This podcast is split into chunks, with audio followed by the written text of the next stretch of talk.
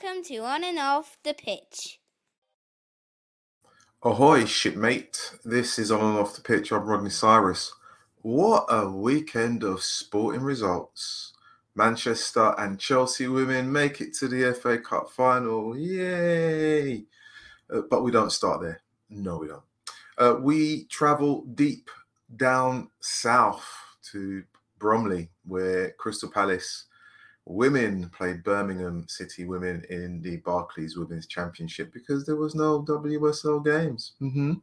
Uh, that's where I ended up this weekend. Um, and before I talk about actually the game itself, Birmingham won their home fixture uh, by three goals to one when they played Crystal Palace earlier in the season. So obviously, this would be the, the ideal time for, for Crystal Palace to to seek revenge on home soil or home turf, AstroTurf, 4G turf, whatever it is.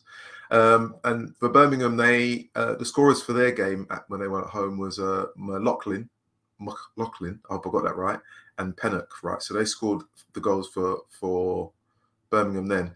So for Palace and Birmingham going into the fixture just at the weekend gone, they go into it or they went into it good form, you know, wins against Sunderland, wins against uh, Southampton, you know, really good for both teams.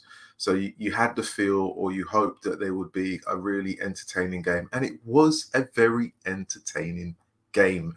Uh, in terms of the first 45 minutes, it, was uh, two games within the first 45 minutes, which would probably be two quarters, which would make a half, but it wasn't necessarily distributed in the same way as two quarters because it was generally probably a little bit more Birmingham than than Palace in terms of goals, definitely. Um, in terms of league position, up at that point before kickoff, Birmingham were third and Crystal Palace were fifth.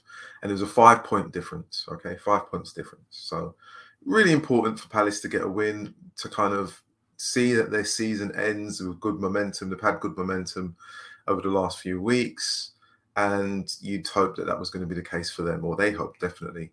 Um, so, in terms of the game itself, uh, I would say uh, much could be made from Palace's um, lineup in terms of their form. One particular thing that I need to mention, actually, um, everyone knows, well, most of anyone knows, is watching the championship that um, they haven't had their head coach with them for a couple of weeks now because uh, been suspended and there's a, an investigation going on, etc., etc.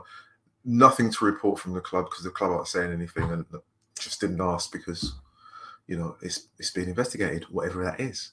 So in terms of the club, they have been taking over without a head coach on the sideline. So whoever's been selecting the team has been doing a pretty good job. The one thing I will say, actually, I'm going to say quite a few things when I say the one thing I will add is um, no Lizzie Waldie in the lineup. Um, her in the stands. Not sure if she was injured or if it was something else, um, but wasn't in the stand. And normally when she's not playing, I'm like, eh, you know, Palace may not do so well. Um, so I don't know. I don't know. Maybe maybe it was the heebie-jeebies that I, I kind of um, added to the game before it started. Birmingham, right? I will say this: when you look at the form, and it's been noted on on Twitter as well, that Birmingham's um, form has been really, really good in the last few weeks. But also, they have WSL pedigree, right?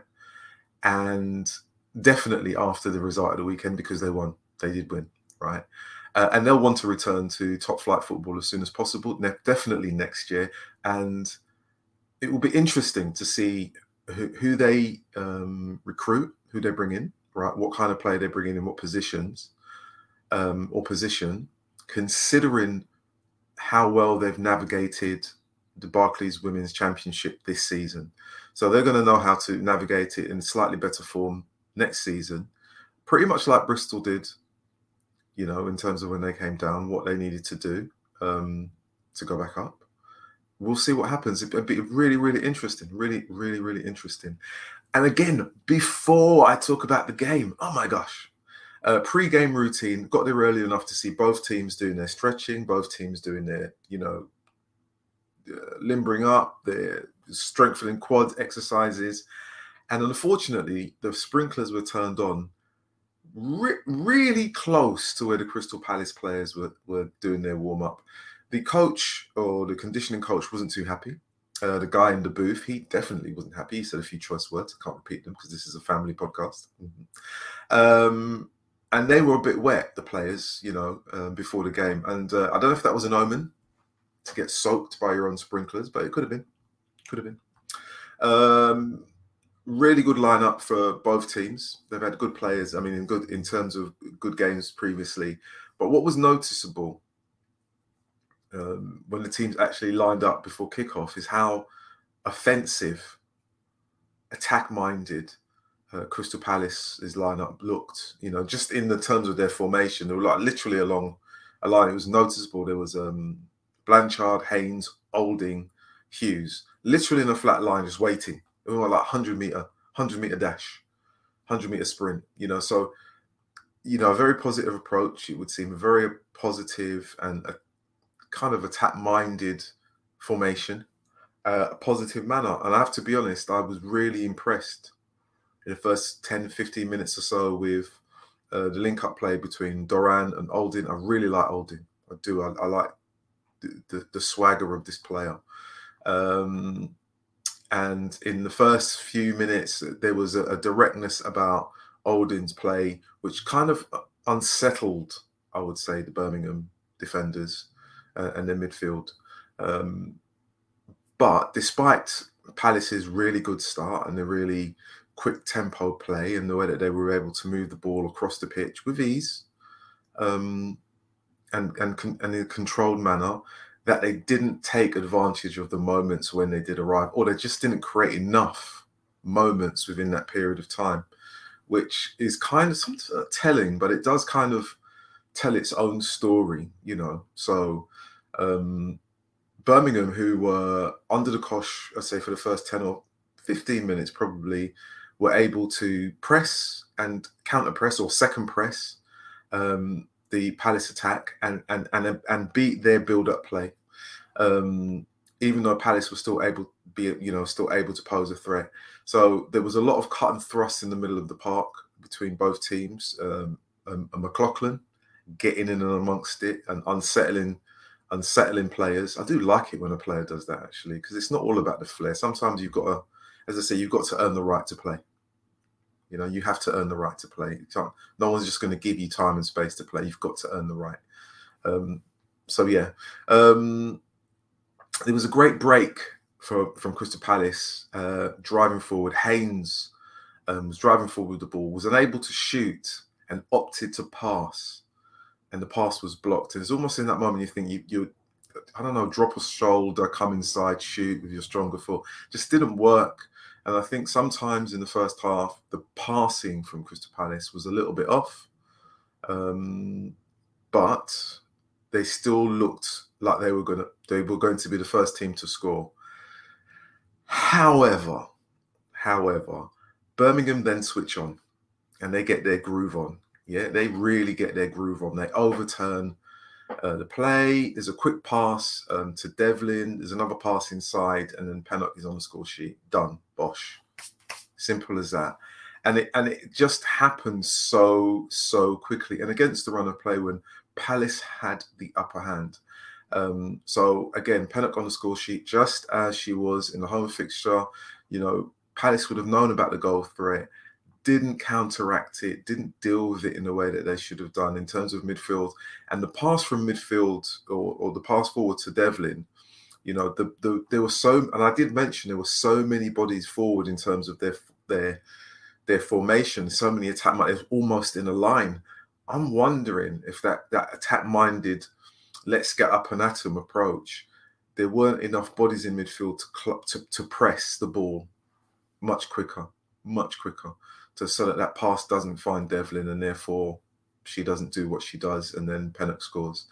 Um, so you know it's it's it's it was really really strange to see how quickly that game that that that really changed so quickly for, for Crystal Palace. But Birmingham, as I say, they switched on and they really did put the hurt.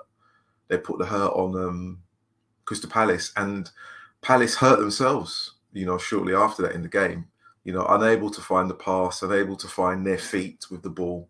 Um, and then Birmingham, for what, however happens, you know, Walker plays a one-two with the goalposts through on goal. She like she hits the post, comes back to and she scores. So Birmingham are up.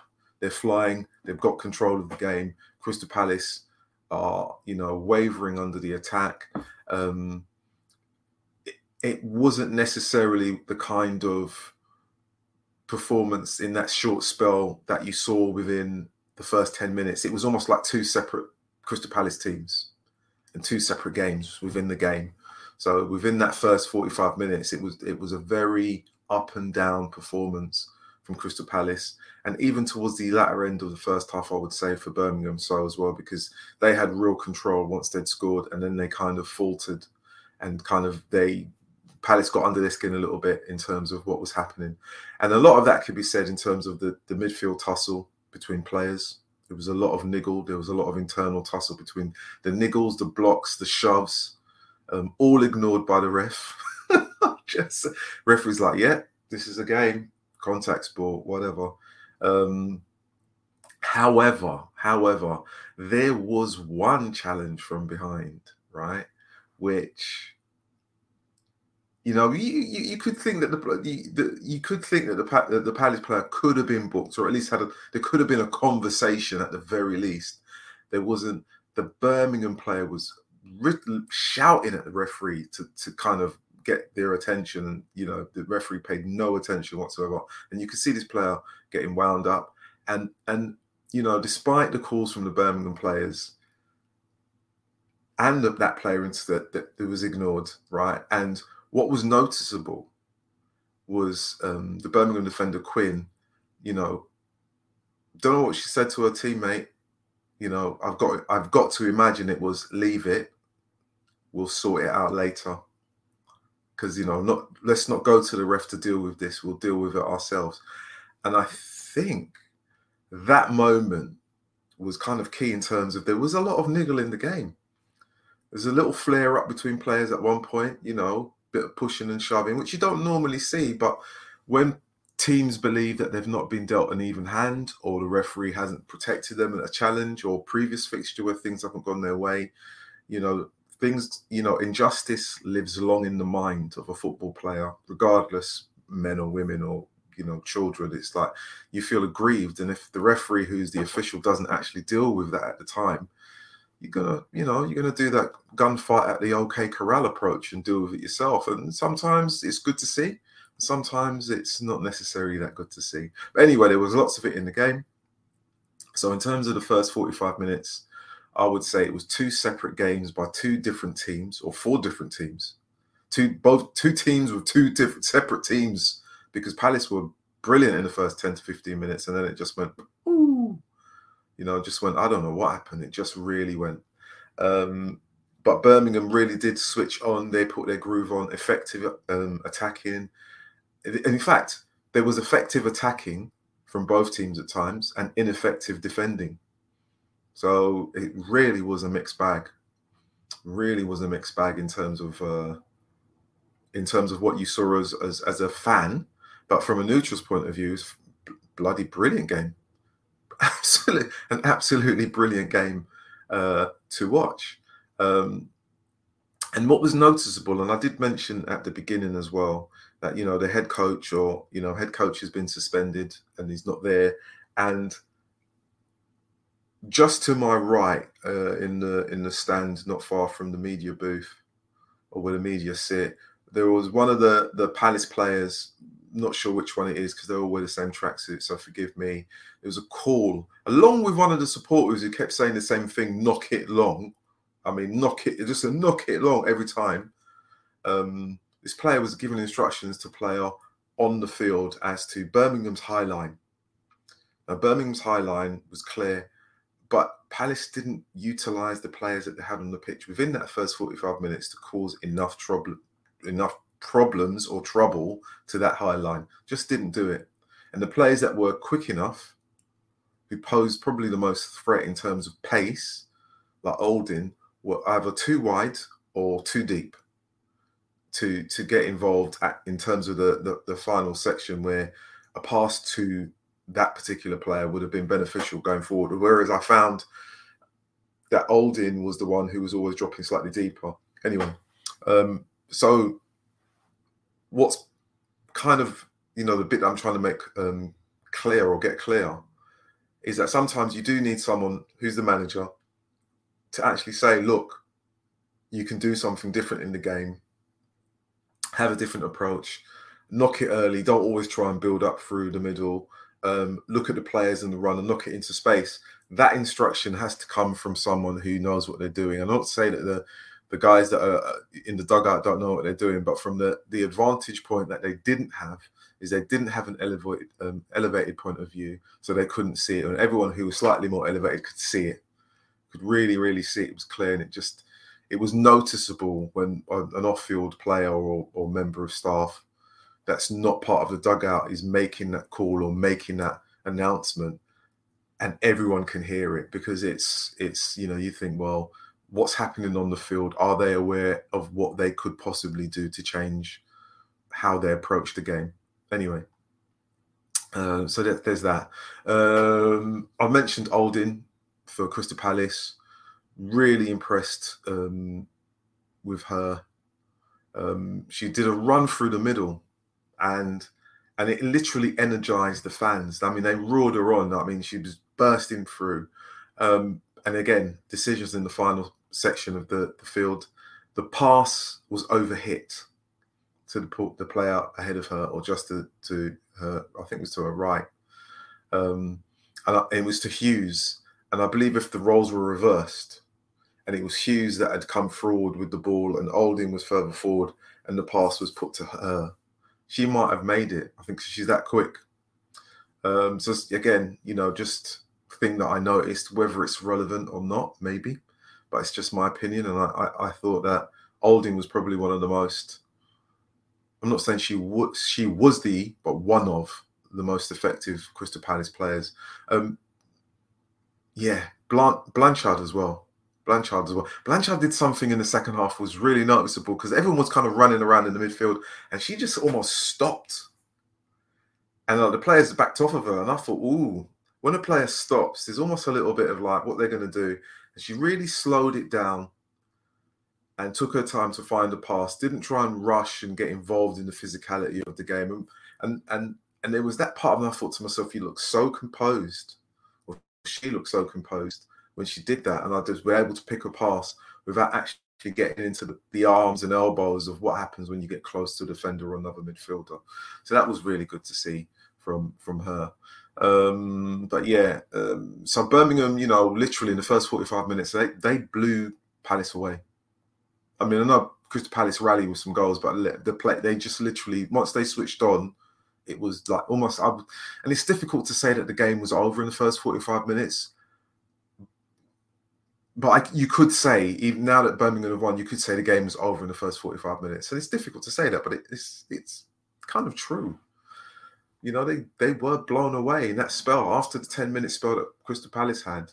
Birmingham really put it put their groove on, and they had players injured themselves. They had the Wilson, who was returning to Crystal Palace, limping, not in the team. You know, so they've got they've got a really good squad they've got a really good squad. Um, so the damage was truly done in the first 45 minutes for me. Um, even though before half time, um, ball over the top, over the high line, over the high line of Birmingham, Blanchard crosses to Haynes, Haynes scores. It seems so simple. It, it seems so simple, uh, but it wasn't repeated enough to cause Birmingham, Birmingham any real harm. Just wasn't. You know, uh, so again, highlights Palace's awareness on the pitch. And the second goal, actually, that Palace score, um, the keeper, the Birmingham keeper, hesitates when they come out. And I've, I've, got a feeling it's to do with the bounce of the pitch. Because I'm sure if that was on grass, the ball carries. The ball carries in a particular way. Um, but anyway, Birmingham, Birmingham, Birmingham don't don't stop that chance. Sharpe lifts the ball over uh, the Birmingham keeper, and you know it's three two at half time. So it's you know to the, to the to the roaring singing section of Crystal Palace fans who a, a fantastic job putting up flags, and I must say that they are one of the best things in terms of of the championship because they really do they add an element to the game not just about their flags but about their songs and about how they sing and when they sing as well when they sing when the team were 2 0 down um, or 3 0 down, they're still singing and and and um, cheering the players on, which is is really nice to see and hear. So important, so important. Um, yeah, really, really good and top top. I salute you, you guys and girls. I salute you. Um, now, in terms of the game, Birmingham win, right? They win. We know this. And the, the second half is a mixture of pulling, shoving, shrugging, yeah, niggles uh, between individuals. There's, I, I would say, there was no love lost between Haynes and Devlin. Um, I'd say that McLaughlin as well, getting in and amongst it with Olding, definitely, um, and and not even giving an inch in terms of, excuse the pun, in relation to the height difference. Just putting everything involved. So from both te- both teams, the players involved really put it out there, really got got, got involved in terms of individual battles. Um, despite that, Birmingham um, had the better, well, the better opportunities to score, and they took them. And um, Fran Kitchen as well. Absolutely, the the number of saves she made in the game was was phenomenal, phenomenal. Um, so uh, salute to her as well. Some really, really, some really, really great saves.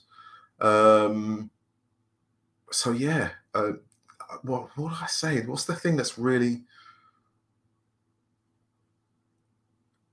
There was a player that came on. I think it was it was Gibbons uh, for Chris Palace, literally towards the end, right?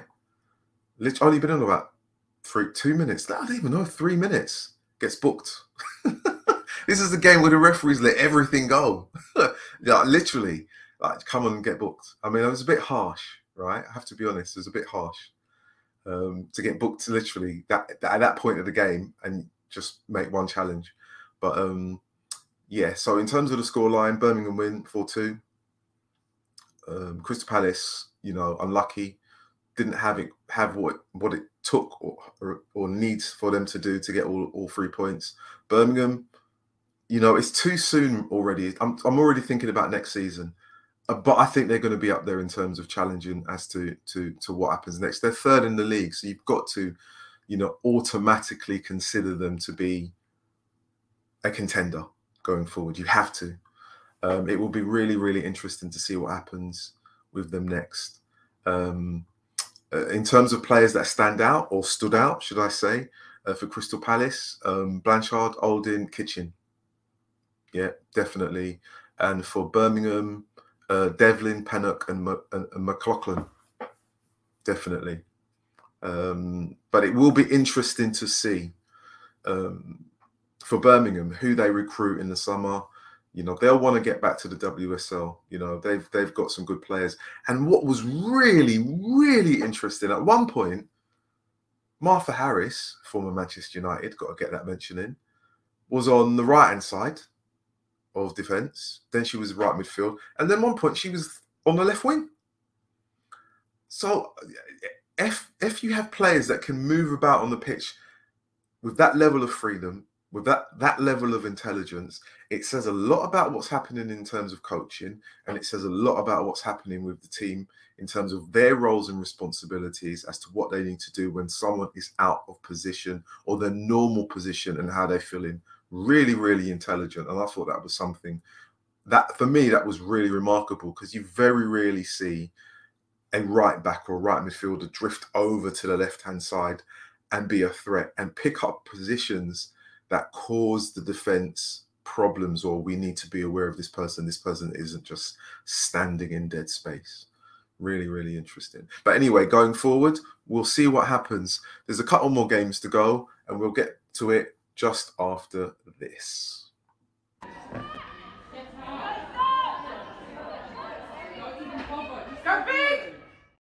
Yes, that's right. Go big, go big indeed. Okay, so we've gone over the game with regards to Crystal Palace and Birmingham. Crystal Palace, you know, the season has been successful considering everything that's gone on. Uh, but Birmingham are probably going to be the team alongside whoever doesn't go up in second place. Probably London City Lionesses um, because in terms of the other team, Bristol, it's in their hands. It's in their hands. It really is in their hands. So let's let's go and talk about uh, the other results in the Barclays Women's Championship before we crack on with anything else. Uh, Bristol is in their hands uh, away to um, Sunderland, uh, winning by five goals to nil. Uh, Hayles, Powell, Bull, and Harrison all on the score sheet. Bull with two.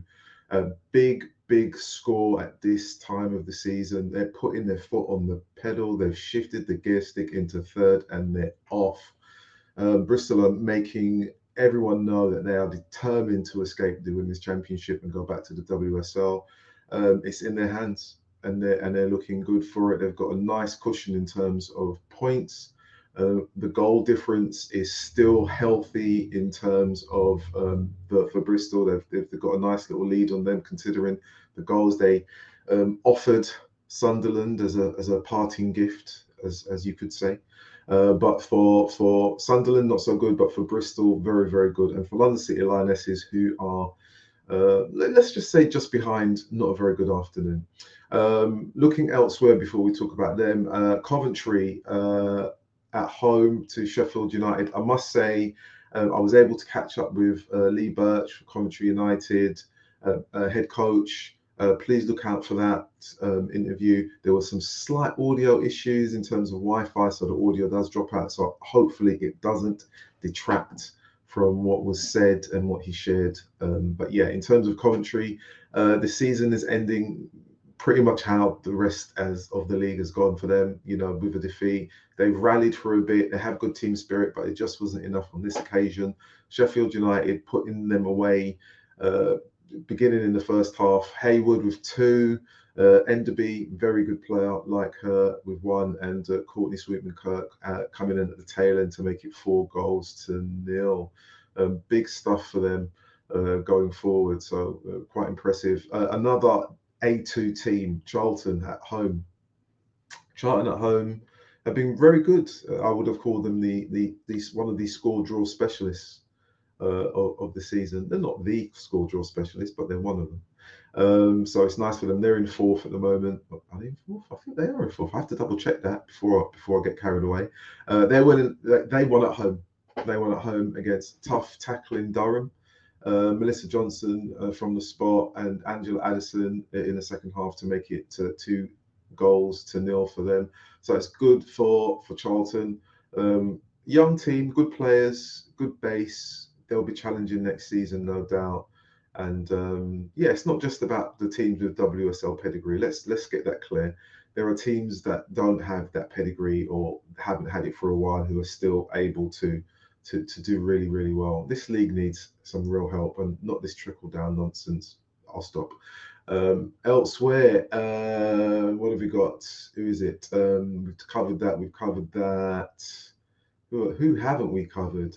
Uh, London City Lionesses at home. London City Lionesses at home. Uh, oh, not at home. They're away actually to Southampton. How can I say at home? They're away to Southampton. Tough tackling Southampton. What can I say? Um, they get the points. You know who's on the score sheet. Uh, London City Lionesses, they will no doubt do their level best going forward uh, for the, the remainder of this season but it's got to be hard to take when you know that things were in your hand and they slipped away. Chances in front of goal not taken, and, and opportunities offered to the opposition, and they have taken them. And on this occasion, and, a team where they probably really needed to win, and it is a difficult team to play. Southampton, they're not easy. Uh, London City Lionesses will know that again have to regroup and think about what they didn't do, what they couldn't do, and how they go and, and address that uh, for the remaining games of the season, but also about what they do going forward next season. Because it, I, you know what, um, I think when I first started to watch the championship, and I think I saw Durham really, you know, putting teams away in terms of their football and their physicality. And for whatever reason, I've not seen that return for Durham, and I, I, they were close to being promoted, and it just tailed away. I would hate for that to happen to London City Lionesses. I would hate for them not to build on what they've done this season. Um, because if they don't go up this season, they're very close to going up next season if they continue to do everything that's been set in place by Mel. Mel's at Brighton, everyone. Woo-hoo! didn't see that coming. Didn't see that coming. Uh, so yeah, so in terms of the other results, Lewes uh, win at home against Blackburn Rovers. Uh, really good result for for Lewes. Um, Blackburn um, loved watching Blackburn this season. Love watching um, Saffron Jordan and the crew down there, Fenton, etc. Richards, um, but uh, they're second from bottom. Coventry are going down. They need to do something in the summer. They need to think about recruitment. They need to think about how they score goals. They need to think about how they stop teams scoring goals because it's it's not just it's really difficult when you've got a, a, league with only 12 teams as soon as you're you go beyond eighth everyone starts getting itchy and twitchy if you have more teams there's slightly more life in the league and um, slightly more realistic outlook as to what can be achieved uh, uh in, in, the season um, so for for blackburn fans you know just about get away with it this season and say people will say oh but you know you don't know who's coming up and what they'll be like too close to comfort for me. Looking at the league table, too close to comfort. But from from you know Lewes's point of view, you know a good result for them at home. Blackburn, come on, come on, you can do it. Come on, you can do it. Um, yeah, there's a few games, you know, in terms of what's happening next. It's going to be interesting um, on the last day of the season as to what happens. Again, what happens next week. Uh, you've got fixtures or the next round of fixtures. You've got Palace at home to Lewes. I should be there for that one. Coventry, you've got Southampton at home. Blackburn have got London City Lionesses. And if London City Lionesses don't get anything from this game, or that game, should I say, then you know it's more or less done. Let's just say that.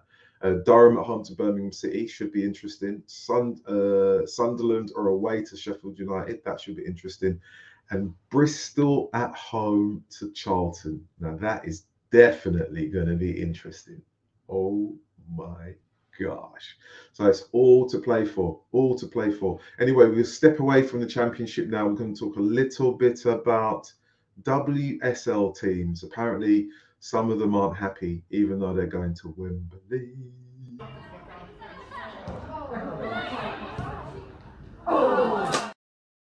Right, um, Manchester United make it to uh, Wembley. They're going. They beat uh, Brighton. Uh, hats off to Brighton in their uh, in their in, under the new stewardship of Mel, Mel Melissa Phillips, formerly of Angel City, and then before that uh, London City Lionesses who knew?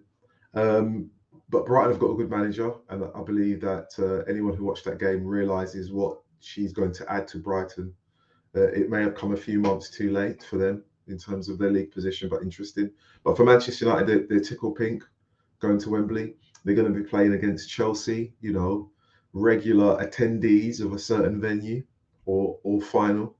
Uh, so they'll be thinking that the job's not just. I don't think they'll be thinking that actually. I shouldn't say that. They shouldn't be thinking the job's done because they know they have to play football, and Emma Hayes won't have anything to do with that kind of mindset. But apparently, apparently, Manchester United fans are only getting so many fa- uh, thousand tickets, about eight thousand, and they and the, the manager has, has, has apparently said he's not happy and it's it's not it's not really good, and they should do more for the Manchester fans, the Manchester United fans and I'm sure if they offered more tickets to uh, Manchester United fans, the Manchester United fans will go. Um, knowing the way the club operate, they'll do their best to get season ticket holders from the men's game to go down there and watch the team, um, which is perfectly okay, really. You know, so if it's possible and uh, to make it a spectacle and it just not be all about the Lionesses playing at Wembley, if you can show the world that there are teams within the WSL for a final that's going to be watched by many, many, many people and those in the pub. Uh, that the fans will turn up and support and be and be okay and have a good time. Why not give them more tickets? Why not make it a spectacle uh, and actually do something other than just say it's about the lionesses because it isn't just about them. No matter how many fixtures you have, it's there is football beyond international football, and there always will be, always will be. It really, really is that simple. Uh, so if you can, FA people, be kind enough to equally distribute tickets to a said team in red, do so. It may help the game. Um, the only other thing that I can think of in terms of the Premier League, and I've got to say this Arsenal are having a wobble.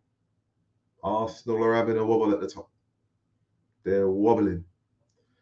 And maybe it's because they've got young players and it's the pressure. And I shouldn't say that because that's an ageist thing. And we're not doing any isms. We're trying not to, not doing the ageisms. You know, their youth, their their their young, the young years, the years that they have they're yet to accumulate has nothing to do with their football intelligence at all. Uh, or the luck that's gone their way. Anything can happen. It's going to be interesting. Um, but the narrative is that that is a wobble, and you know it's it's good for the game. It's good. It's, it's really really interesting. That's the most important thing I've got to say about the Premier League because, yeah, you know whatever. Yeah. Uh, anyway, that's it from me. Please look out for the pod chat with Lee Birch. Interested? I, again, I'll say slight technical issue. You know, hopefully it doesn't take away from what's been said. Um, very interesting. And I will be hopefully speaking to Lee again um, on the last day of the season when uh, Coventry visit London City Lionesses. Hopefully, we won't have to worry about Wi Fi, probably just background noise from the uh, DJ, whatever. Anyway, this is On and Off the Pitch. I'm Rodney Cyrus. And until next time, what do they say? Laters.